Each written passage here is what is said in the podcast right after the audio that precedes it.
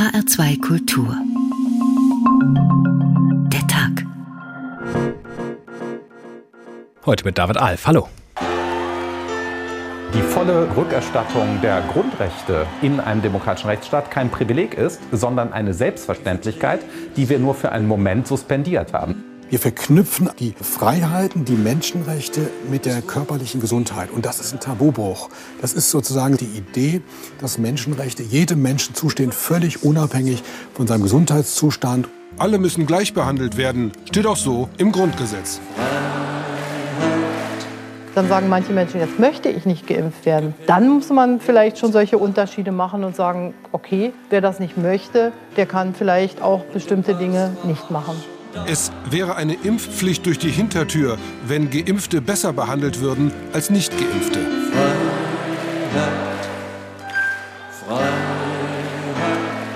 Wenn Menschen keine Gefahr mehr für die Umgebung darstellen, dann sollte man die Einschränkung der Grundrechte aufheben.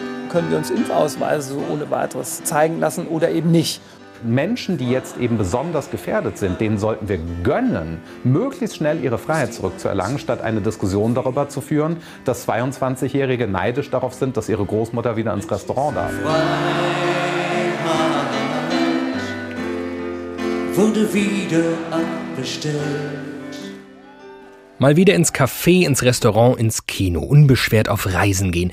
Wer sehnt sich, wer sehnt sich nicht danach? Im Moment geht das aber so recht für niemanden. Aber ändert sich das schon bald, wenn vor der Kneipe ein Schild steht mit Bier nur für Geimpfte? Kinotickets, kein Problem, wo ist Ihr Impfpass? Oder Kreuzfahrten nur für immunisierte Senioren? Klingt skurril, ist aber gar nicht so unwahrscheinlich. Es wäre wahrscheinlich sogar legal.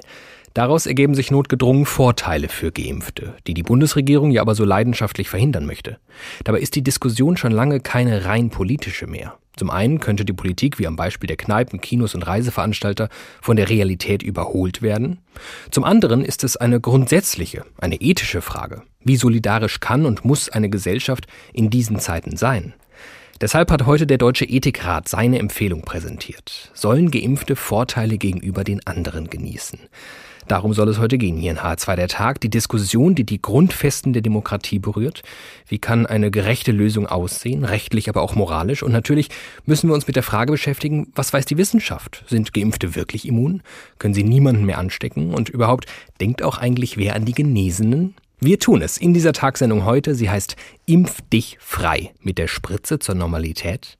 Und wir beginnen in Berlin, da wo der Deutsche Ethikrat heute Vormittag seine Empfehlung präsentiert hat. Claudia Plass berichtet. Noch ist nicht klar, ob von denjenigen, die gegen Covid-19 geimpft sind, weiterhin eine Ansteckungsgefahr ausgeht oder nicht. Das sagte die Vorsitzende des Deutschen Ethikrats, Alena Büchs. Mehr Wissen und Klarheit sei auch bei der Frage notwendig, in welchem Ausmaß Impfungen etwa einen schweren Krankheitsverlauf sicher und wirksam unterdrücken. Deswegen Derzeit kommt eine individuelle Rücknahme staatlicher Freiheitsbeschränkungen für geimpfte Personen nicht in Betracht. Aber auch wenn gesichert sei, dass Geimpfte nicht mehr infektiös sind, sollten für sie einfache Präventionsmaßnahmen auch weiter gelten. Das Befolgen vergleichsweise weniger eingriffsintensiver Maßnahmen, wie etwa Abstandsregeln oder Maske tragen, kann man auch Geimpften in jedem Fall weiterhin zumuten, wenn das notwendig ist. Büchs betonte, mit dem Fortschreiten des Impfprogramms sollten staatliche Beschränkungen für alle Bürgerinnen und Bürger zurückgenommen werden, egal ob geimpft oder nicht.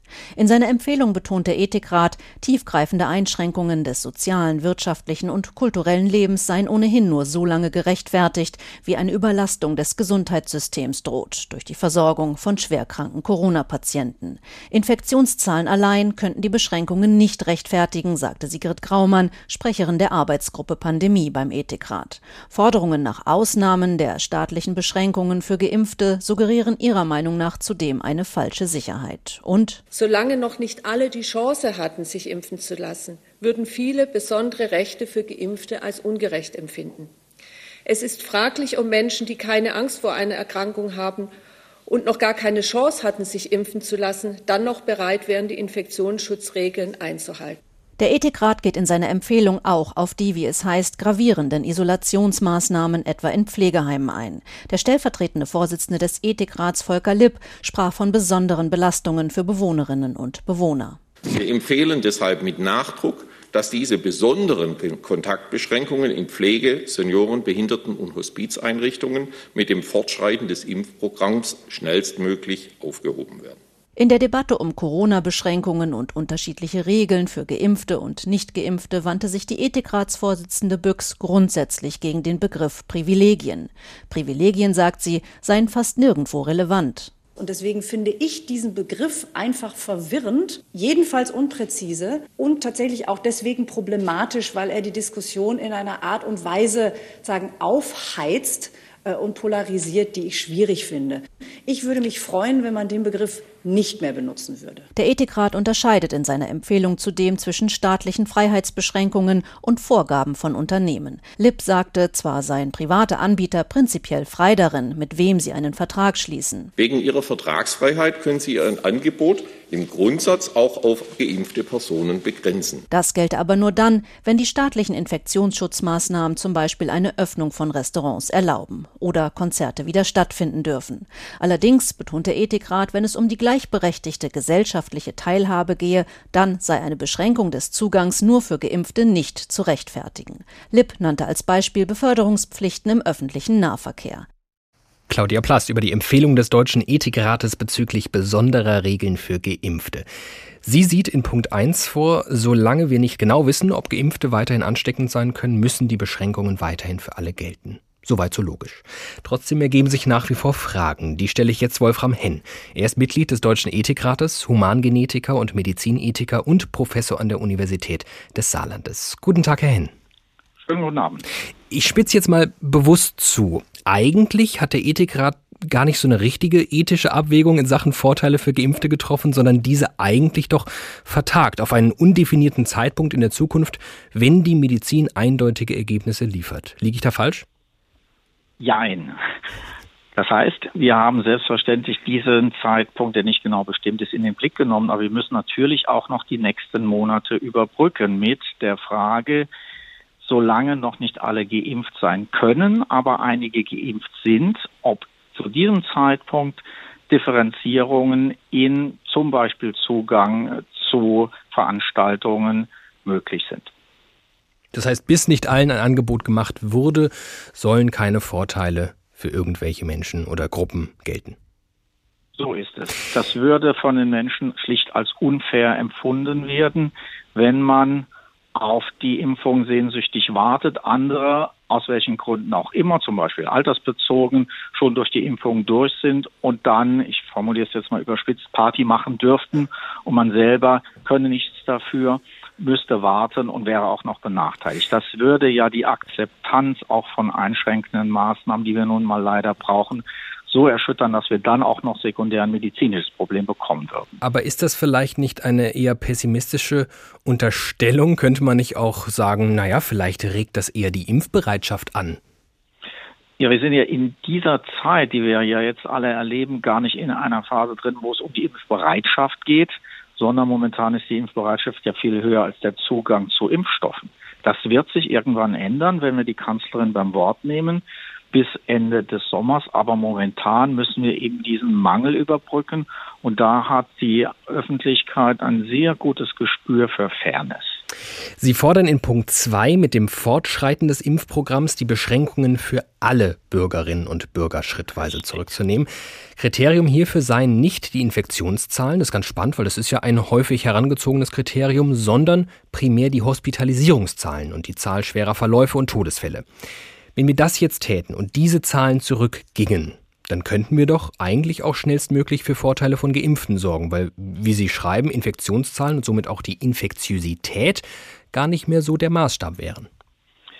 Die Infektionszahlen sind natürlich ein wichtiger Maßstab dafür, wie sich das Virus ausbreitet, aber die Probleme für die Allgemeinheit, auch für das Gesundheitswesen, kommen ja aus der Schwere der Verläufe. Und an vielen Stellen und auch hier wissen wir nicht einmal im Maßstab von wenigen Monaten, wie die Dinge medizinisch laufen werden. Es ist ja denkbar, dass ähm, zum Beispiel noch nicht verbreitet oder noch gar nicht bekannte Mutationen andere Krankheitsverläufe machen. Da wird man ja nachjustieren müssen. Im Moment gehen wir davon aus, dass mit zunehmenden Impfraten und parallel dazu ähm, werden ja auch Medikamente entwickelt, vielleicht auf diesem Wege dann die Zahlen und die Schweregrade der Erkrankungen abnehmen werden. Und dann ist der Staat in der Pflicht, so schnell wie möglich nachzusteuern, aber solange noch nicht alle die Chance hatten, geimpft zu sein, parallel für alle. Und solange vor allem die wissenschaftlichen Daten noch nicht gegeben sind, um es wirklich einwandfrei und pauschal beantworten zu können, dann werden wir uns mal auf ein kleines Gedankenexperiment einlassen, hoffe ich, Herr N. Ähm, nämlich äh, gesetzt den Fall tatsächlich Geimpfe, äh, Geimpfte verfügen im Anschluss über eine sterile Immunität, also können nicht nur sich, sondern auch niemanden sonst anstecken. Das würde dann im Umkehrschluss bedeuten, das haben auch Sie in Ihrer Empfehlung festgestellt, für private Unternehmen würde das gewisse Freiheiten bedeuten, die könnten entscheiden, naja, ich öffne vielleicht nur für einen ganz exklusiven Kreis, nämlich für Geimpfte. Das würde doch dann eigentlich äh, diese ganze, äh, das ganze Thema umkehren, weil dann hätten wir ja de facto eine Ungleichbehandlung, dann hätten wir de facto Vorteile und dann ist doch, hat sich das doch eigentlich erübrigt. Würde es, wenn das Gedankenexperiment funktionieren würde. Zum einen müssen wir klar festhalten, dass die staatlichen Einschränkungen den möglichen künftigen privaten Einschränkungen übergeordnet sind. Und zum anderen ist die Wissenschaft durchaus schon so weit sagen zu können, dass eine komplette sterile Immunität durch keinen der derzeit ähm, etablierten beziehungsweise in zulassungsbefindlichen Impfungen erreicht werden kann. Es geht nur um den Maßstab, um wie viel Geimpfte weniger infektiös sind. Eine seriöse Schätzung derzeit dürfte um die 50 Prozent liegen. Das heißt, es bringt was. Es verringert die Infektiosität. Es wird dann eben auch mit der Zeit nicht geimpfte oder noch nicht geimpfte dann auch teilweise schützen, aber eben nicht vollständig, sodass wir uns diese Überlegungen leider nun mal so nicht stellen können. Inwiefern glauben Sie, wirkt sich das schleppende Impfen auf die Diskussion aus? Das erhöht selbstverständlich, und das erleben wir alle, ähm, den Druck, das nagt an der Akzeptanz der Beschränkungsmaßnahmen, aber es hilft nun mal nichts. Es ist Geduld erforderlich und der Ethikrat hat sich ja sehr präzise hinsichtlich einer Differenzierung zwischen den harten und den weniger harten Beschränkungen geäußert. Die weniger harten Beschränkungen, also Abstand halten, Maske tragen, ist auch noch über etliche Monate den Geimpften zumutbar. Zum einen aus den medizinischen Gründen, die wir gerade besprochen haben, zum anderen aber eben auch aus ganz praktischen Gründen. Stellen Sie sich ein ähm, Mitarbeiter des Ordnungsamtes vor, der durch die Fußgängerzone geht. Wie sollte der denn äh, unterscheiden, ob jemand zu Recht oder zu Unrecht dann die Maske abgezogen hat? Das funktioniert einfach nicht. Diese weichen Beschränkungen werden wir einfach noch ertragen müssen, bis genug Impfstoff da ist. Sagt Wolfram Henn, Mitglied des Deutschen Ethikrates, der heute seine Empfehlung gegen Vorteile für Geimpfte abgegeben hat. Vielen Dank, Herr Henn. Und wir nutzen die Gelegenheit und begeben uns mal akustisch dahin, wo viele von uns sich auch ganz real wieder hinwünschen, zu ausgelassenen Feiern, zu Partys, zu Großveranstaltungen. Seit langem geht das nicht mehr. Wir holen die Erinnerung zurück und beginnen mit dem Münchner Oktoberfest, geschildert von Julius Kreis. Die große Bierbude ist voll von Menschen. Kein Stuhl, kein Krug mehr. Hunderte schieben sich in den Gängen hin und her. Die schmetterndste Blechmusik geht hilflos unter in den Wogen von Lärm und Lachen, Rundgesang und Wiesenseligkeit. Backhändel, Schweinswürstel, Bratheringsdüfte, Zigarrenrauch und Bierdunst über allem und allen. Die Musik der Oberlandler kommt nicht mehr auf gegen Lärm, Lachen, Rundgesang. Wie ein Fels in der Brandung der Ordnungsmann, die resche Kellnerin bahnt sich, sechs Maßkrüge am Busen bergend wie eine Löwin ihre Jungen, den Weg zum Gast, zum Stammgast. Da sind zwei alte Wiesengeher. 40 Jahre lang sind sie schon heraus. Sie sind das Gericht für die Brauerei. Langsam, feierlich, wie in einem überkommenen Ritus, heben sie die Krüge, prüfen mit der geübten Rechten erst einmal die Schwere, ob alles drin ist, was hineingehört.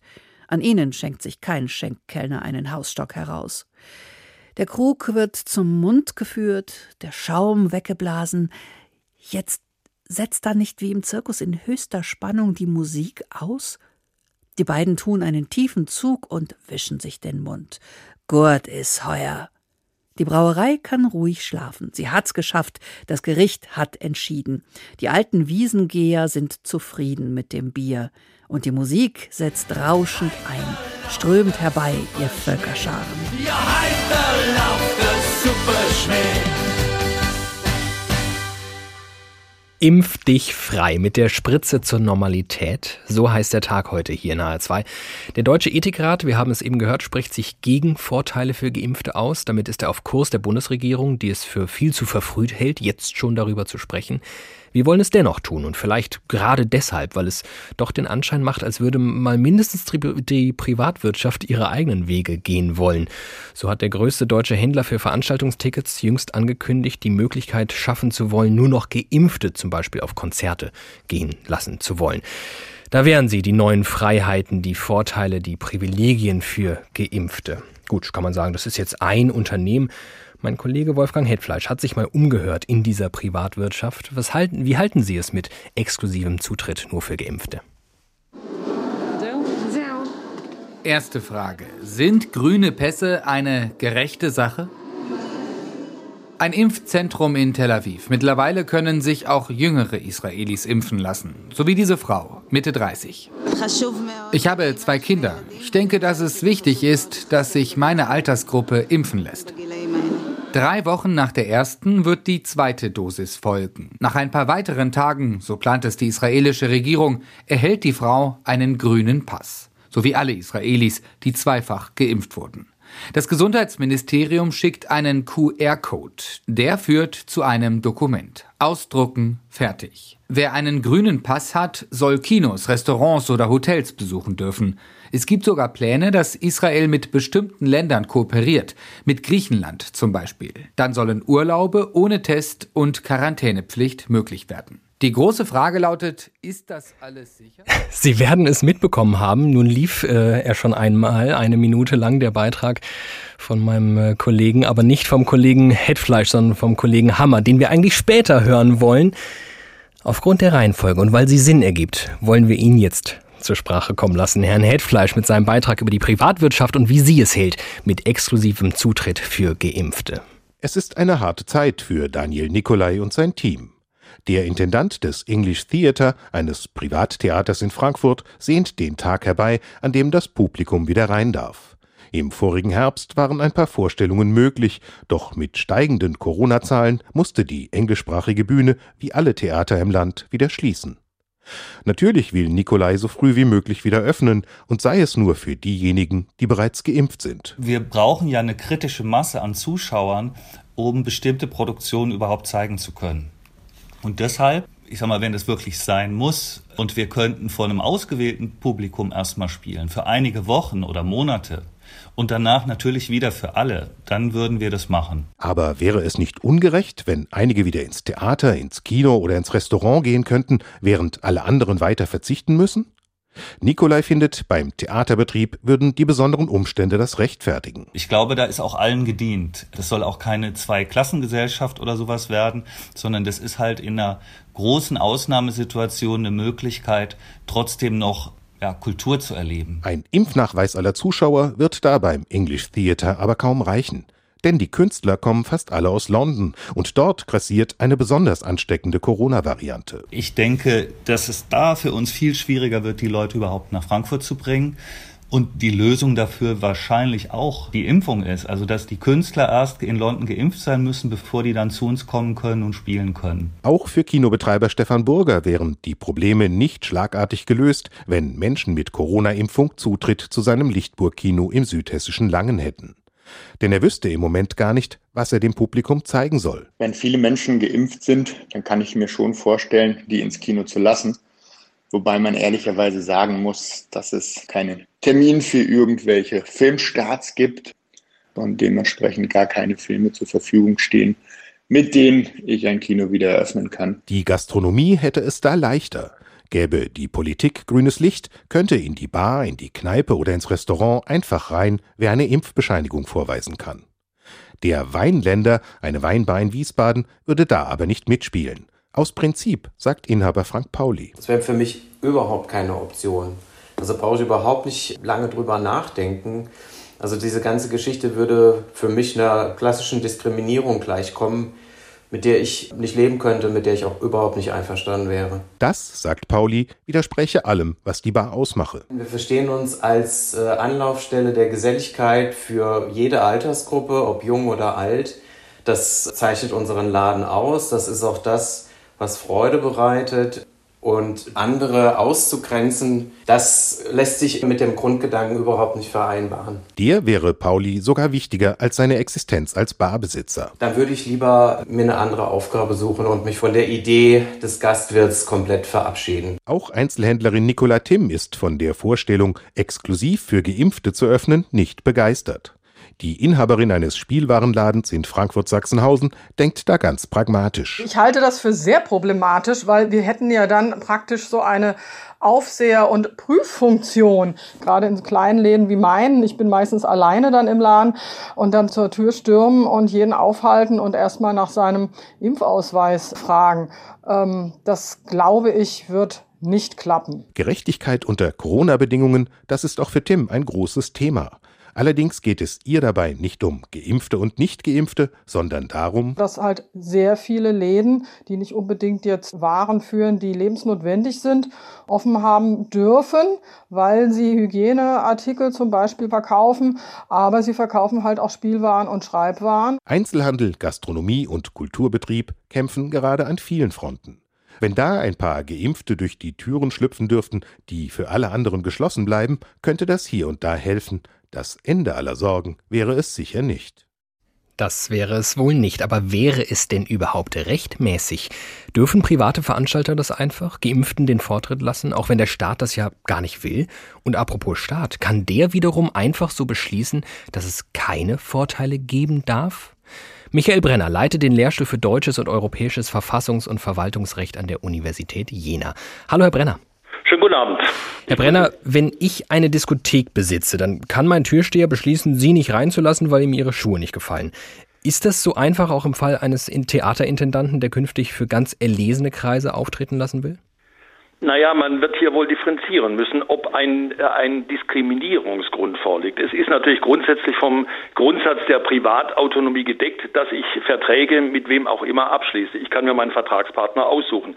Ich darf dabei allerdings nicht diskriminieren. Und für mich ist jetzt äh, nicht unbedingt erkennbar, dass äh, die Vorlage eines Impfnachweises eine Diskriminierung im Sinne des Grundgesetzes darstellt. Also ich würde eine solche Lösung durchaus für verfassungsrechtlich auch zulässig erachten, wenn ich als äh, Geschäftsinhaber eben nur Leute bediene oder hereinlasse in mein Geschäft, die einen solchen Impfnachweis vorlegen können.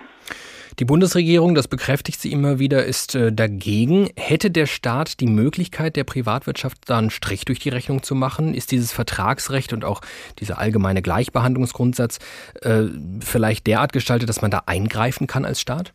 Na, der Staat äh, kann natürlich eingreifen, aber er braucht da immer einen hinreichenden sachlichen Grund. Und wenn jetzt jemand äh, geimpft ist und nachgewiesen ist, dass er andere nicht mehr anstecken kann und sich selber auch nicht mehr anstecken kann, dann ist eigentlich ein hinreichender sachlicher Grund für diese Freiheitsbeschränkungen nicht mehr gegeben. Es ist ja ständige Rechtsprechung auch des Bundesverfassungsgerichts, dass ich für jeden Grundrechtseingriff, und darüber reden wir ja, eine sachliche, eine hinreichende sachliche Rechtfertigung brauche. Und wenn die nicht vorhanden ist, eben weil ich geimpft bin, dann sehe ich nicht, warum diesen Menschen, die geimpft sind, dann ihre Freiheitsrechte auch weiterhin vorenthalten werden sollen. Das ist mit der Verfassung nach meiner Ansicht nicht vereinbar. Das alles natürlich, das gilt es nochmal zu erwähnen, unter der Prämisse, dass Geimpfte tatsächlich steril immun sind, also niemand weiteren mehr anstecken können. Bewegen wir uns mal weg von dieser Privatwirtschaft, den Plänen einzelner Unternehmen, hin zur Frage, kann die Bundesregierung überhaupt entscheiden, dass für Geimpfte wie gesagt, gesetzt den Fall, sie sind deutlich weniger oder gar nicht ansteckend,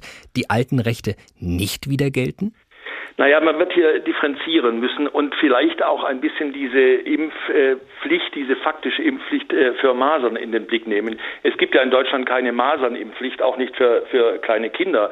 Aber wenn ich mich nicht impfen lasse, dann äh, muss ich eben bestimmte Nachteile äh, hinnehmen, dass ich dann beispielsweise nicht einen Kindergarten besuchen kann. Also es läge natürlich schon in den Händen der Bundesregierung, hier eine differenzierende Regelung vorzunehmen. Aber sie bedarf, wie gesagt, hierfür zwingend einer hinreichenden sachlichen Rechtfertigung.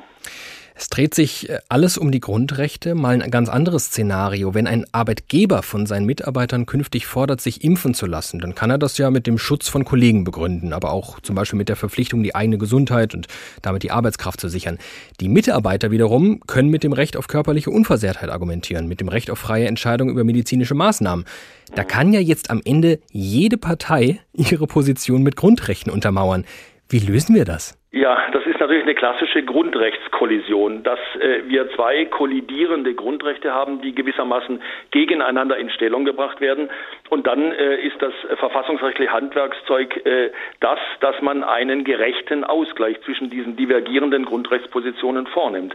Man wird hier sicherlich nicht so eine generelle und abstrakte Regelung vornehmen können nach dem Motto, der Gesetzgeber äh, kann sagen, es darf kein Arbeitnehmer ausgeschlossen werden oder dass man sagt, äh, es liegt alles in den Händen des Arbeitgebers. Man wird dann wahrscheinlich auf eine Einzelfallentscheidung im ganz konkreten Betrieb äh, äh, abstellen müssen und dann erwägen müssen, wessen Grundrechtsposition schwergewichtiger ist, die des Arbeitgebers, dass er sagt, ich will nur Arbeitnehmer zulassen, die einen Impfweis, Impfnachweis haben, oder die Rechtsposition des Arbeitnehmers. Äh, es kommt also letztendlich, wie so oft im Recht, auf den konkreten Einzelfall an. Sie haben jetzt da die ganze Zeit im Singular gesprochen, den einzelnen Einzelfall, den konkreten treten, aber mutmaßlich kommen da ja dann ganz, ganz viele auf uns zu. Was bedeutet das oder was würde das bedeuten für die Justiz? Man könnte sich dann vorstellen, dass der Gesetzgeber eine allgemeine Regelung äh, trifft, in der er die allgemeinen Kriterien für diese Abwägungsentscheidung vorgibt. Aber es wird wahrscheinlich dann so sein müssen, dass diese Abwägungsentscheidung immer im konkreten Einzelfall vorzunehmen ist. Wenn natürlich diese Abwägungsentscheidung im konkreten Fall möglicherweise fehlerhaft ist, rechtswidrig ist, dann äh, werden wir uns äh, nicht, äh, um, werden wir nicht umhin können, das im gegebenen Fall auch vielleicht vor die Verwaltungsgerichte zu bringen, dass dann letztendlich Gerichte entscheiden müssen, ob diese Grundrechtsabwägung zwischen den Interessen des Arbeitgebers und denen des Arbeitnehmers, ob die rechtmäßig, verhältnismäßig und verfassungsmäßig vorgenommen worden ist. Da würde einiges losgetreten werden, sagt Michael Brenner, Verfassungsrechtler an der Universität Jena. Haben Sie vielen Dank. Wir diskutieren in dieser Sendung das Für und Wider der Vorteile für Geimpfte, gehen der Frage nach, inwiefern es vertretbar oder eben nicht vertretbar ist, Geimpfte von den Einschränkungen zu entlassen. Ganz egal, wie wir es ethisch oder rechtlich begründen mögen, Lust auf Feierei, auf Ausgelassenheit, Nähe, das werden die meisten von uns haben. Wir holen es uns jetzt von John Steinbeck und seinem Roman Tortilla Flat. Er stürmte voran den Hügel hinauf. Lange ehe sie das Haus erreicht hatten, hörten sie durch die Kiefern die liebliche Musik und den grellen Lärm erregter, glücklicher Stimmen. Die drei Spätankömmlinge trafen atemlos ein. Danny hob den Kopf und heulte wie ein Steppenwolf. Ganze Krüge Wein wurden ihm entgegengehalten. Aus jedem tat er einen Zug. Eine Party für ihn, wenn in der Folgezeit jemand mit Begeisterung von einer Gesellschaft erzählte, konnte man sicher sein, dass irgendeiner voller Ehrfurcht fragte, warst du damals bei der Party in Dannys Haus? Und wenn der erste Erzähler nicht gerade ein Neuling war, dann war er bestimmt dabei gewesen. Eine Party für dich, Danny. Niemand hat je eine bessere gegeben. Das wäre undenkbar. Innerhalb von zwei Tagen war Dannys Party über jeglichen Vergleich mit allen Partys, die je gegeben worden, erhaben. Welcher Mann hätte aus dieser Nacht nicht ehrenvolle Wunden und Beulen davongetragen? Nie hatte es so viele Keilereien gegeben. Nicht Zweikämpfe, sondern ganze tosende Schlachten, in denen die Männer in Klumpen tobten, jeder für sich kämpfend. Oh, und das Gelächter der Frauen, dünn und hoch bis zum Brechen wie gesponnenes Glas, und das schickliche Abwehrgeschrei in der Schlucht. Pater Ramon war aufs höchste erstaunt über die Beichtgeständnisse in der Woche darauf und konnte das Gehörte nicht glauben. Hochbeglückt riss sich die Seele von Tortilla Flat von allen Fesseln los und erhob sich in ekstatischer Einigkeit in alle Lüfte. Es wurde so heftig getanzt, dass der Fußboden an einer Ecke nachgab. Die Akkordeons spielten so laut, dass sie nachher vom Winde zerbrochen waren, wie erlahmte Pferde. Und von Dannys Party reisen wir dahin, wo Partys vielleicht bald wieder zum Alltag gehören. Den Eindruck könnte man jedenfalls gewinnen, denn in Israel läuft vieles gefühlt reibungsloser ab als hierzulande. Das mit den Neuinfektionen, das mit dem Lockdown und vor allem das mit dem Impfen. Kein anderes Land impft gemessen an seiner Bevölkerung so schnell wie Israel. Läuft deshalb wirklich alles rund? Wie hält es Israel eigentlich mit der Frage nach Privilegien für Geimpfte? Immerhin wollen sie grüne Pässe für Geimpfte einführen. Wie geht Israel mit seinen Ultraorthodoxen um, die sich angeblich weniger an die mal allgemeinen Maßnahmen halten? Und wer bzw. wer nicht wird eigentlich geimpft? Die Antworten auf diese Fragen hat mein Kollege Benjamin Hammer. Erste Frage. Sind grüne Pässe eine gerechte Sache? Ein Impfzentrum in Tel Aviv. Mittlerweile können sich auch jüngere Israelis impfen lassen. So wie diese Frau, Mitte 30. Ich habe zwei Kinder. Ich denke, dass es wichtig ist, dass sich meine Altersgruppe impfen lässt. Drei Wochen nach der ersten wird die zweite Dosis folgen. Nach ein paar weiteren Tagen, so plant es die israelische Regierung, erhält die Frau einen grünen Pass so wie alle Israelis, die zweifach geimpft wurden. Das Gesundheitsministerium schickt einen QR-Code. Der führt zu einem Dokument. Ausdrucken, fertig. Wer einen grünen Pass hat, soll Kinos, Restaurants oder Hotels besuchen dürfen. Es gibt sogar Pläne, dass Israel mit bestimmten Ländern kooperiert, mit Griechenland zum Beispiel. Dann sollen Urlaube ohne Test und Quarantänepflicht möglich werden. Die große Frage lautet, ist das alles sicher? Was geschieht, wenn Corona-Mutationen die Impfwirkung abschwächen? Stellen die Freifahrtscheine am Ende eine Infektionsgefahr dar? Die zweite große Frage, ist das gerecht? Kommen die grünen Pässe nicht einer Impfpflicht gleich? Hier gibt es in Israel relativ wenige Kontroversen. Der Bürgermeister einer Stadt bei Tel Aviv plant sogar, allen Einwohnern ohne grünen Pass städtische Dienstleistungen zu entziehen. Ungeimpfte Eltern zum Beispiel sollen ihre Kinder dann nicht mehr in die Kita schicken dürfen. Ein Aufschrei ist bislang ausgeblieben. Noch sind die grünen Pässe in Israel aber nicht im Einsatz. Die Regierung hält an ihnen fest, auch um Impfskeptiker nun ja zu überzeugen. Zweite Frage. Ist die Polizei gegenüber Ultraorthodoxen blind? Vor ein paar Tagen gingen diese Bilder im Internet viral. Eine Beerdigung. Zehntausende ultraorthodoxe Männer liefen durch die Straßen Jerusalems. Ohne Abstand, ohne Masken.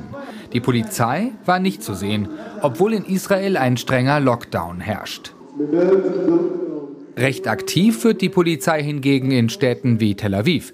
Dort verteilt sie fleißig Strafzettel wegen kleiner Vergehen gegen die Corona-Regeln. Dabei ist die Infektionsrate in den säkularen Städten viel geringer als in den ultraorthodoxen Vierteln und Städten. Die weltlichen Israelis werfen der Polizei vor, mit zweierlei Maß zu messen. Die Corona-Pandemie droht, die gesellschaftliche Spaltung in Israel noch zu vergrößern. Der Frust vieler Israelis richtet sich auch gegen Premierminister Benjamin Netanyahu. Der ist politisch von den ultraorthodoxen Parteien abhängig. Deshalb, so der Vorwurf, unternehme die Polizei so wenig gegen die Regelbrüche in diesem Teil der Gesellschaft. Dritte Frage. Muss Israel die Palästinenser mit Impfstoff versorgen? Vor ein paar Tagen wurden in den palästinensischen Gebieten die ersten Ärztinnen und Ärzte geimpft. Israel liefert dafür 5000 Dosen. Mehr erstmal nicht. Während in Israel über ein Drittel der Bevölkerung geimpft wurde, ist es in den palästinensischen Gebieten praktisch niemand. Nicht unsere Schuld, heißt es von Israel. Laut den Oslo-Verträgen sei die palästinensische Autonomiebehörde alleinig für Impfkampagnen verantwortlich. Stimmt nicht, entgegnen Kritiker. Israel bleibe Besatzungsmacht. Oslo-Verträge hin oder her. Auch die Frage, ob Israel neben der rechtlichen eine moralische Verpflichtung hat, zu helfen, wird unterschiedlich bewertet. Expertinnen und Experten sind sich aber in einem Punkt weitgehend einig. Israel hat ein Interesse daran, dass die Palästinenser rasch geimpft werden. Denn die Übergänge zwischen Israel und den palästinensischen Gebieten sind fließend und Zehntausende Palästinenser arbeiten in Israel. Benjamin Hammer hat nun an der richtigen Stelle in dieser Sendung berichtet, dass Israel keineswegs alle Hürden überwunden hat, wie alle in dieser weltweiten Pandemie nach wie vor vor vielen steht.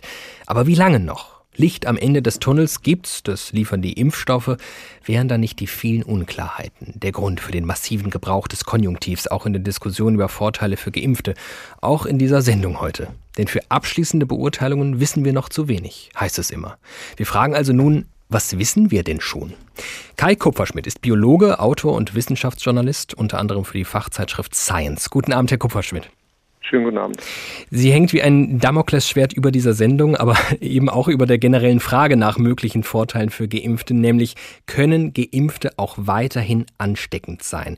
Mit einer pauschalen Antwort rechne ich, äh, rechne ich nicht, Herr Kupferschmidt, keine Angst. Aber was ist der wissenschaftliche Stand der Dinge? Ich glaube, was man schon pauschal wahrscheinlich sagen kann, ist, ähm, wir müssen nicht davon ausgehen, dass Menschen, die geimpft sind, überhaupt nicht mehr übertragen können. Also man muss sich das vielleicht erstmal grundsätzlich klar machen. Ähm, manche Impfstoffe, also es gibt diese sterilisierende Immunität, die Sie auch schon mal angesprochen haben. Das ist der Gedanke, wenn ich geimpft bin, dann sind die Antikörper in meinem Blut so zahlreich, dass im Grunde genommen jedes Virus, das da auftaucht, sofort von den Antikörpern besetzt wird und verhindert, dass es überhaupt zu einer Infektion kommt. Ähm, das tun relativ wenige Impfstoffe. Also es gibt sehr viele Impfstoffe, die wir alle ähm, benutzen in Deutschland, die, die das gar nicht verursachen, diese sterilisierende Immunität. Das heißt, die Frage bei den SARS-CoV-2-Impfstoffen war von, von Anfang an, okay, können die das möglicherweise erreichen oder ist das ein bisschen zu viel verlangt? Und die Daten dazu, was uns fehlt, sind wirklich gute Daten aus den Impfstoffstudien, die das belegen. Und es hat natürlich einen einfachen Grund, es ist wahnsinnig aufwendig. Also die meisten dieser Studien da werden 30, 40, 50.000 Menschen äh, ja eingeschlossen. Also die Hälfte von denen wird geimpft, die andere Hälfte nicht. Und jetzt müsste man, wenn man zum Beispiel eine asymptomatische Infektion bei denen feststellen wollen würde, dann müsste man die jede Woche testen. Das wird natürlich in aller Regel nicht gemacht, sondern in aller Regel wird den Leuten gesagt, wenn ihr ein Symptom habt, dann ähm, tragt das bitte in diese Mobilfunk-App ein oder so. Ähm, und wenn die ins Krankenhaus müssen oder wenn jemand tatsächlich daran verstirbt, dann ist das natürlich etwas, was, was in, den, in den Studien sozusagen auffällt. Aber diese, diese Frage, kann es sein, dass die Menschen trotzdem noch ganz leicht infiziert sind und möglicherweise infektiös, das lässt sich einfach viel schwerer beantworten. Also das ist der Grund dafür, dass wir das noch nicht wissen. Und das, äh, wie optimistisch oder pessimistisch sind Sie, dass wir es irgendwann demnächst wissen? Naja, also ich glaube, wir kriegen natürlich, wie zum Beispiel aus Israel, irgendwann Daten, ich sag mal Real-World-Daten, also was passiert in der, da draußen in der Realität, wenn sehr viele Menschen geimpft sind. Ähm, was wir aber sehen, ich habe ja die Antikörper angesprochen und wir sehen jetzt schon, dass bei den neueren Varianten, die entstehen, ähm, die entstanden sind, manche dieser Impfstoffe ein bisschen weniger effektiv sind. Und man muss das sehr deutlich unterscheiden. Diese Impfstoffe sind nach wie vor zum Großteil 100 Prozent effektiv darin, schwere Erkrankungen zu verhindern. Also zum Beispiel Menschen, dass Menschen ins Krankenhaus müssen oder sogar versterben daran. Aber sie werden deutlich schlechter darin, milde Infektionen zu verhindern. Das heißt, ich glaube, mit diesen neuen Varianten, mit der Tatsache, dass einfach es ohnehin schwierig ist, eine sterilisierende Immunität herzustellen, gehe ich eher davon aus, dass es dass, dass wir die Ansteckungsfähigkeit nicht komplett verhindern können. Aber in der Biologie ist natürlich sehr wenig schwarz-weiß. Also ich gehe davon aus, dass wir die reduzieren werden, aber mit Sicherheit nichts gegen Null. Sie haben gerade die neuen Varianten schon angesprochen. Also die Frage steht ja tatsächlich im Raum, können sich Geimpfte womöglich selbst anstecken und erkranken? Was ergeben jetzt diese neuen Varianten, die in Südafrika, in Brasilien, in Großbritannien unterwegs sind? Wenn ich jetzt geimpft bin, muss ich mich jetzt äh, fürchten davor, dass sobald die Variante hierzulande grassiert, ich dann wieder dran bin? Also ich glaube, auch da muss man so ein bisschen unterscheiden, was die, was die Varianten, die jetzt da sind, jetzt bedeuten und was es für die Zukunft bedeutet. Ich glaube, im Moment deuten die Daten, die wir haben, darauf hin, dass die Immunität ein klein wenig schlechter ist, also dass die Impfstoffe ein wenig schlechter vor diesen, ähm, vor diesen Varianten schützen. Das heißt, es kann schon sein, dass es einige Menschen gibt, die vielleicht gerade noch geschützt gewesen wären bisher und die jetzt mit diesen neuen Varianten im Grunde rausfallen und dann erkranken, aber vermutlich eher leicht erkranken dann. Ähm, aber was es sozusagen für die Zukunft bedeutet, ist natürlich eher, okay, wir sehen, dass dieses Virus sich verändert und dass es möglicherweise sich auch weiterhin verändern wird. Und dann kann es natürlich sein, dass aus diesem kleinen aus dieser kleinen Reduktion des Schutzes irgendwann eine sehr große Reduktion wird und wir wirklich unbedingt anpassen müssen den Impfstoff. Das heißt, vieles von dem, was jetzt passiert, ähm, dass die Impfstoffhersteller bereits sagen, okay, wir werden unsere Impfstoffe anpassen. Das hat natürlich damit zu tun, dass man vorbereitet sein möchte darauf, dass eben neue Varianten entstehen, die einen noch größeren Effekt haben. Das Impfstoff anpassen würde bedeuten, wenn ich dann eh erst zum ersten Mal geimpft werden würde, wäre das super, weil das wäre dann einfach ein quasi facettenreicherer Schutz. Äh, wenn ich jetzt allerdings schon geimpft wurde, dann profitiere ich ja nicht davon, dass BioNTech vielleicht jetzt auf einmal eine geupdatete Version auf, auf den Markt bringt. Was passiert dann mit mir? Das ist jetzt natürlich genau, da gibt es jetzt verschiedene Strategien, die, die besprochen werden. Also man könnte sich vorstellen, dass man einen Impfstoff macht, der, der gegen verschiedene Varianten schützt zum Beispiel. Ähm, aber was sehr viel diskutiert wird im Moment, ist einfach einen Booster zu machen. Also der Gedanke wäre, Sie kriegen ja eh schon zweimal den Impfstoff und dass sie dann nochmal zurückkommen müssen irgendwann in ein paar Monaten und dann kriegen sie ein drittes Mal einen Impfstoff, aber der Impfstoff ist dann ein bisschen verändert. Das heißt, der, der kurbelt quasi die Immunität nochmal an und er verbreitert sie ein bisschen, weil er ihnen ein etwas anderes Virus präsentiert.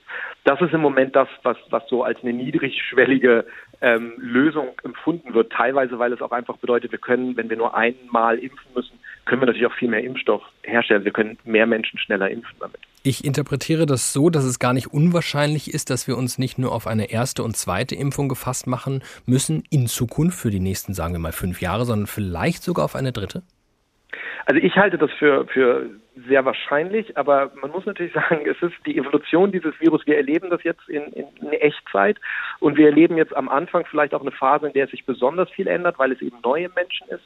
Ähm, da Vorhersagen zu machen, ist äh, letztlich, letztlich kann man damit nur falsch liegen, glaube ich, ja. aber wir müssen uns darauf vorbereiten. Ich glaube, das Entscheidende ist, dass selbst wenn die Wahrscheinlichkeit gering wäre, müssten wir genug gelernt haben, hoffentlich aus dem letzten Jahr, dass wir dieses Mal sagen, okay, für den Fall, dass das passiert, wollen wir aber vorbereitet sein. Und in letzter Konsequenz geht es natürlich darum, wie schnell global geimpft wird. Also wann Mutationen, also mehr und mehr der Garaus gemacht wird. Die Empfehlung des Deutschen Ethikrates impliziert so ein wenig, naja, wir warten mal ab. Sobald klar ist, wie es um die Infektiosität steht, dann klären wir das in Sachen Vorteile für Geimpfte. Wenn ich Sie so höre, die vielen Unwägbarkeiten, die Mutationen an vielen Orten, die ungenügende Datenlage, wird der Punkt jemals erreicht sein, wo wir sagen, wir können aus wissenschaftlicher Sicht mit gutem Gewissen Geimpfte zu riesigen Konzerten lassen? Äh, also ich glaube das eher nicht. Ich glaube, dass wir vielleicht irgendwann in Deutschland, so wie wir das jetzt anfangen in Israel zu sehen, dass man vielleicht irgendwann sagt, okay, wir sehen jetzt, da ist genug Impfschutz tatsächlich da, dass sich etwas grundsätzlich ändert. Also und dass man dann sagt, wir nehmen es wirklich für alle Menschen jetzt manche dieser dieser ähm, Einschränkungen zurück.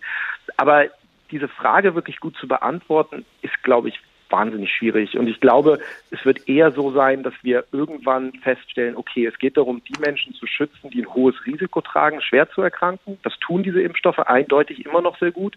Und dass es möglicherweise gar nicht mehr so wichtig ist, ob die Menschen noch übertragen oder nicht, wenn wir wissen, die Menschen mit dem höchsten Risiko sind geschützt sagt Kai Kupferschmidt, Biologe und Wissenschaftsjournalist. Vielen Dank. Der Diskussion über Vorteile für Geimpfte liegt sicherlich eines zugrunde, etwas ziemlich Grundlegendes, das Bedürfnis nach Normalität. Diese versuchen wir in diese Sendung einzustreuen durch Ausschnitte lyrischer Eskapaden. Dabei muss man feststellen, eine Party wie die Fiesta von Ernest Hemingway wirkt dieser Tage noch wie alles, aber nicht wie Normalität. Die Straße herunter kamen Tanzende. Die Straße war mit Tänzern angefüllt, nur Männer. Sie tanzten alle im Takt hinter ihren Pfeifenspielern und Trommlern her. Sie gehörten irgendeinem Verein an und trugen alle blaue Arbeitskittel und rote Taschentücher um den Hals und ein großes Banner zwischen zwei Stangen. Das Banner tanzte mit ihnen auf und ab, als sie von der Menge umgeben die Straße herunterkamen. Es lebe der Wein, es leben die Fremden, stand auf ihrem Banner. Wo sind die Fremden? fragte Robert Cohn. Wir sind die Fremden, sagte Bill. Die Fiesta hatte wirklich begonnen. Sie dauerte Tag und Nacht, sieben Tage lang. Man tanzte und trank unentwegt und der Lärm nahm kein Ende. Das, was so passierte, konnte nur während einer Fiesta passieren. Schließlich wurde alles ganz unwirklich und es schien, als ob nichts während der Fiesta irgendwelche Folgen haben könne. Es schien gänzlich unangebracht, während der Fiesta an Folgen zu denken. Die ganze Fiesta über hatte man das Gefühl, selbst wenn es ruhig war, dass man alles, was man sagen wollte, schreien müsse, damit die anderen es hörten. Und so war es mit allem, was man tat. Es war eine Fiesta und sie dauerte sieben Tage lang. Es geht hier in HR2 der Tag heute um die viel diskutierten Privilegien für Geimpfte. Dabei wird in der Diskussion eine Gruppe, aus quantitativer Sicht völlig zu Unrecht, viel seltener besprochen. Die der Genesenen. Gut zweieinhalb Millionen Menschen wurden in Deutschland bereits geimpft. Unwesentlich weniger, fast zwei Millionen, haben eine Covid-19-Erkrankung hinter sich, haben wohl schützende Antikörper im Blut. Wie immer, nichts Genaues weiß man noch nicht, aber es äh, geht so weit, dass die Ständige Impfkommission empfiehlt, aufgrund des knappen Impfstoffs Genesene nach einer laborbestätigten Corona-Infektion nicht zu impfen. Wie blickt jemand auf die Diskussion, die sich in der Öffentlichkeit und hier in dieser Sendung heute entfaltet hat, die theoretisch ebenfalls Ansprüche erheben könnte? Meine Kollegin Karin Fuhrmann erzählt es uns. Ich habe Antikörper. Das Virus kam in unsere Familie mit einer pflegebedürftigen Angehörigen, die unaufschiebbar Hilfe brauchte. Sie hatte einen Schnelltest gemacht, Ergebnis negativ. Kurze Zeit später erkrankte sie, war infiziert. Das hatte fatale Folgen und bescherte uns viele dunkle Wochen. Aber wir haben jetzt Antikörper. Und was heißt das genau? Wir recherchieren, lesen Studien, fragen Ärzte und kriegen immer wieder die gleiche Antwort. Man weiß es nicht. Von einem gewissen Schutz wird ausgegangen. Davon, dass uns bei einem weiteren Kontakt mit dem Virus in den nächsten Monaten voraussichtlich kein schwerer Verlauf droht. So gesehen könnten wir uns freier bewegen, oder? Warum nicht den lang ersehnten Übernachtungsbesuch bei Verwandten nachholen, Freunde für ein paar Tage empfangen, endlich auf ins ferne Urlaubsparadies? Warum öffnet nicht das Café nebenan, das Kino, das Museum für uns und für andere Genesene? Wir sind schon zwei Millionen. Schöne Vorstellung. Wir bleiben zu Hause, halten Abstand, tragen Maske. Ganz einfach, weil wir nicht wissen, ob wir nicht doch unter Umständen für andere weiter gefährlich sein könnten. Auch wenn es uns selbst nicht mehr schlimm erwischen sollte, wir könnten vielleicht das Virus weitertragen. Und weil es eben im Moment so für alle gilt. Solange nicht gesichert ist, was es bedeutet, wenn Menschen Antikörper haben, weil sie erkrankt waren oder geimpft sind, man nicht alle relevanten Parameter des Immunsystems kennt, die von Covid-19 betroffen sind, noch lange nicht genug über Langzeit- und Spätfolgen dieser heimtückischen Erkrankung bekannt ist, solange verfolge ich die Diskussion über Privilegien für eine Bevölkerungsgruppe mit großer Skepsis. Stehen bald Geimpfte mit Impfnachweis neben Genesenen mit ihren Antikörperanalysen am Ticketschalter und buhlen um die besten Plätze? Rangelt dann der mit der ersten Impfdosis im Körper mit dem, der schon zwei bekommen hat? Die, deren Antikörper auf eine Infektion vor sechs Monaten zurückzuführen sind, mit der, die vor zwei Monaten infiziert war? Und was ist mit denen, die sich impfen lassen wollen, aber einfach noch nicht dran sind? Zu den Regelungen, die uns jetzt schon herausfordern, könnten weitere schwer nachzuvollziehende, verwirrende hinzukommen. Neben den Gräben, die die Corona-Krise schon jetzt geschaffen hat, täten sich weitere auf, die unsere Gesellschaft spalten könnten. Ja, ich habe Antikörper, aber nein, es macht keinen Unterschied. Es ist ein vertracktes Ding, diese Diskussion über Vorteile für Geimpfte. Und ganz ehrlich, auch so ein wenig unbefriedigend. Zu viele Variablen, die wir noch gar nicht kennen, keine pauschalen Antworten, weder medizinisch noch rechtlich. Drum treten wir mal einen Schritt zurück und schauen auf das große Ganze. Denn was ist diese Diskussion im Kern neben ihrer medizinischen und rechtlichen Aspekte wohl eine grundlegend moralische? Stefan Gosepart ist Professor für praktische Philosophie an der Freien Universität Berlin. Guten Abend, Herr Gosepart. Schönen guten Abend. Meine Kollegin Karin Fuhrmann hat sich gerade, wie ich finde, ja moralisch einwandfrei positioniert, ist sich ihrer immunologischen Vorteile bewusst, nutzt diese nicht aus. Meine These, wären alle wie Karin Fuhrmann, gäbe es wohl nicht die Diskussion um Vorteile für Geimpfte, solange nicht klar ist, wie weitreichend der Schutz ist. Herr Gosepart, haben wir ein Moralproblem in dieser Pandemie? So weit würde ich jetzt nicht gehen. Man muss das jetzt nicht immer alles gleich überzeichnen. Wir diskutieren das jetzt etwas voreilig, weil es eben so viele epistemische Unwägbarkeiten gibt. Wir wissen es einfach nicht. Und was uns die Corona-Krise, wenn überhaupt bis jetzt gelernt hat, gelehrt hat, gelernt haben es eben noch nicht, gelehrt hat, aber lernen, wir sollten es eben lernen, ist eben, dass wir mit dieser Unwissenheit jetzt umgehen müssen. Und das sind wir einfach zum großen Teil nicht mehr gewohnt, weil wir zu starke, gute ähm, Erkenntnisse von der Wissenschaft bis jetzt hatten. Und jetzt merken wir auf einmal, die liegen nicht vor und auch nicht, äh, was das bedeutet. Und deshalb müssen wir jetzt auf einmal einen Schritt zurückgehen und sagen, wir müssen einfach vorsichtiger sein, weil wir nicht wissen, ähm, wie man damit umgehen soll. Das ist vielleicht schon eine erste moralische Lehre. und während wir die befolgen und uns mal zurückhalten, durchlaufen wir aber trotzdem vielleicht mal gedanklich ein paar Szenarien. Zum Beispiel Fall 1, es stellt sich raus, Infizierte stecken niemanden an. Private Unternehmen hätten also das Recht, ihnen exklusiv Zutritt zu gewähren. Rechtlich wäre das ja in Ordnung. Und moralisch? Ja, wir haben gehört, dass das rechtlich in Ordnung ist, wenn es nicht gravierende, diskriminierende Folgen hat. Ähm, das muss man so nehmen als Vertragsfreiheit. Moralisch finde ich das nicht in Ordnung und die letzten Beiträge haben das ja sehr schön deutlich gemacht. Wenn es dann Rangeleien vor dem Kino oder sowas geben würde, das fänden wir doch extrem unsolidarisch. Warum unsolidarisch? Naja, weil wir die, diese Krise gemeinsam durchleben müssen. Wir sind gegen, äh, wir sind voneinander abhängig, weil wir uns wechselseitig anstecken können. Gleichzeitig müssen wir uns durch diesen Sozialstaat wechselseitig sichern. Wir zahlen durch Steuergelder und Sozialversicherungen auch die Ausfälle von denjenigen, die jetzt nicht arbeiten können, die krank geworden sind. Das ist alles eine Solidargemeinschaft. Dann kann nicht derjenige, der jetzt auf einmal durch eine Priorisierung, die wir alle mittragen, das Alte und besonders ähm, Gefährdete äh, zuerst geimpft werden, dann ausscheren und sagen, so jetzt bin ich geimpft, jetzt trete ich aus aus der Solidargemeinschaft. Bis jetzt habt ihr Rücksicht auf mich genommen, aber jetzt gehe ich als Erster ins Kino oder was immer das Vergnügen sein soll. Das äh, ist eben unsolidarisch und deshalb ist es nicht nur so, wie der Ethikrat gesagt hat, das fänden die Leute unfair, das ist auch unfair. Und äh, insofern ist es, glaube ich, richtig da, dann doch stark moralisch zu appellieren, dass es nicht zu solchen Erscheinungen kommt, äh, sondern an diejenigen dann genau wie im letzten Beitrag auch, die sagen, ich habe vielleicht ein Privileg, dass ich jetzt nicht mehr äh, ansteckend bin und dass ich deshalb das eigentlich genießen könne, aber ich verzichte darauf, weil wir eben eine solidarische Gemeinschaft sind. Dabei würde es doch nicht erst unfair werden, wenn es Prioritäten geben würde und Privilegien und Vorteile, sondern ist es nicht schon längst unfair? Wir sind ja alle unterschiedlich betroffen. Manchen ist es zum Beispiel völlig egal, was gegeben und äh, notwendig wäre und was uns Normen und Konventionen über diese Pandemie gelehrt haben. Andere haben beispielsweise auch die Ressourcen, schon jetzt Vorteile zu genießen. TV-Produktion, wo täglich viele Schnelltests gemacht werden, die Fußball-Bundesliga. Ist also dieser solidarische Akt im Kampf gegen die Pandemie vielleicht nur so ein Märchen?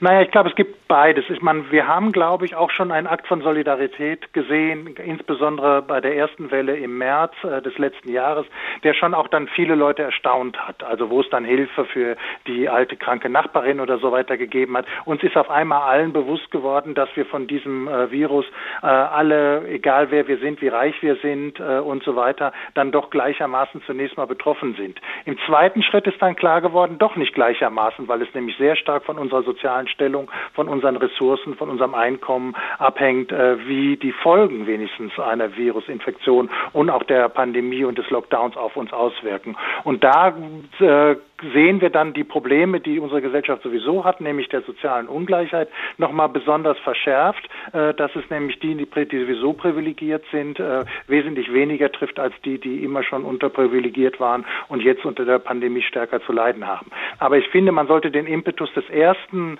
ähm, Lockdowns mitnehmen und sagen, wir haben gesehen, wir sind eine Gesellschaft, die solidarisch zusammenhalten kann und wir sollten das jetzt gerade nutzen und zu sagen, genau das sollte uns jetzt ein Anlass sein, diese äh, Unterschiede entsprechend den Privilegien, die wir sowieso schon haben, äh, stärker auszugleichen durch sozialstaatliche Maßnahmen und eben auch ein solidarisches gemeinschaftliches Verhalten.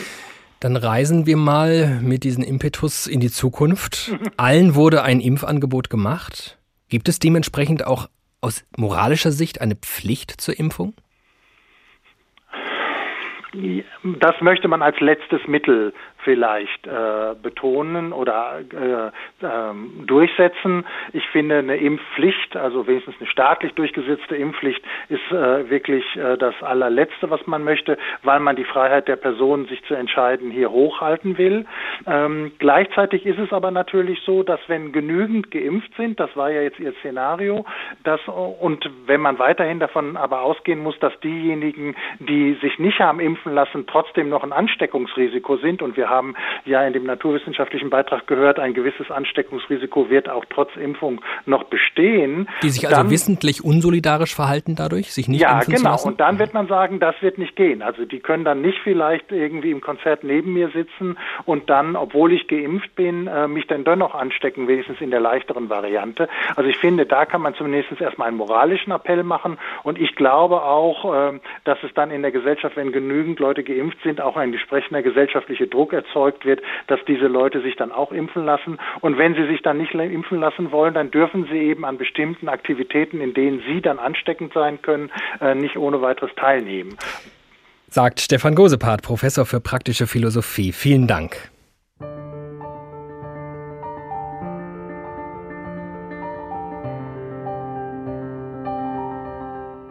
Und das war der Tag heute mit einer Diskussion, die oft als verfrüht bezeichnet wird. Eine Diskussion, die dennoch voll im Gange ist. Macht das natürlich deshalb nicht weniger relevant. Aber in der Tat gelernt haben wir, dass es nicht die eine Antwort gibt. Weder vom Deutschen Ethikrat noch vom Verfassungsrecht. Die Wissenschaft brütet weiter über den Daten. Nur der Moralphilosoph lässt sich auf ein paar konkrete Aussagen ein.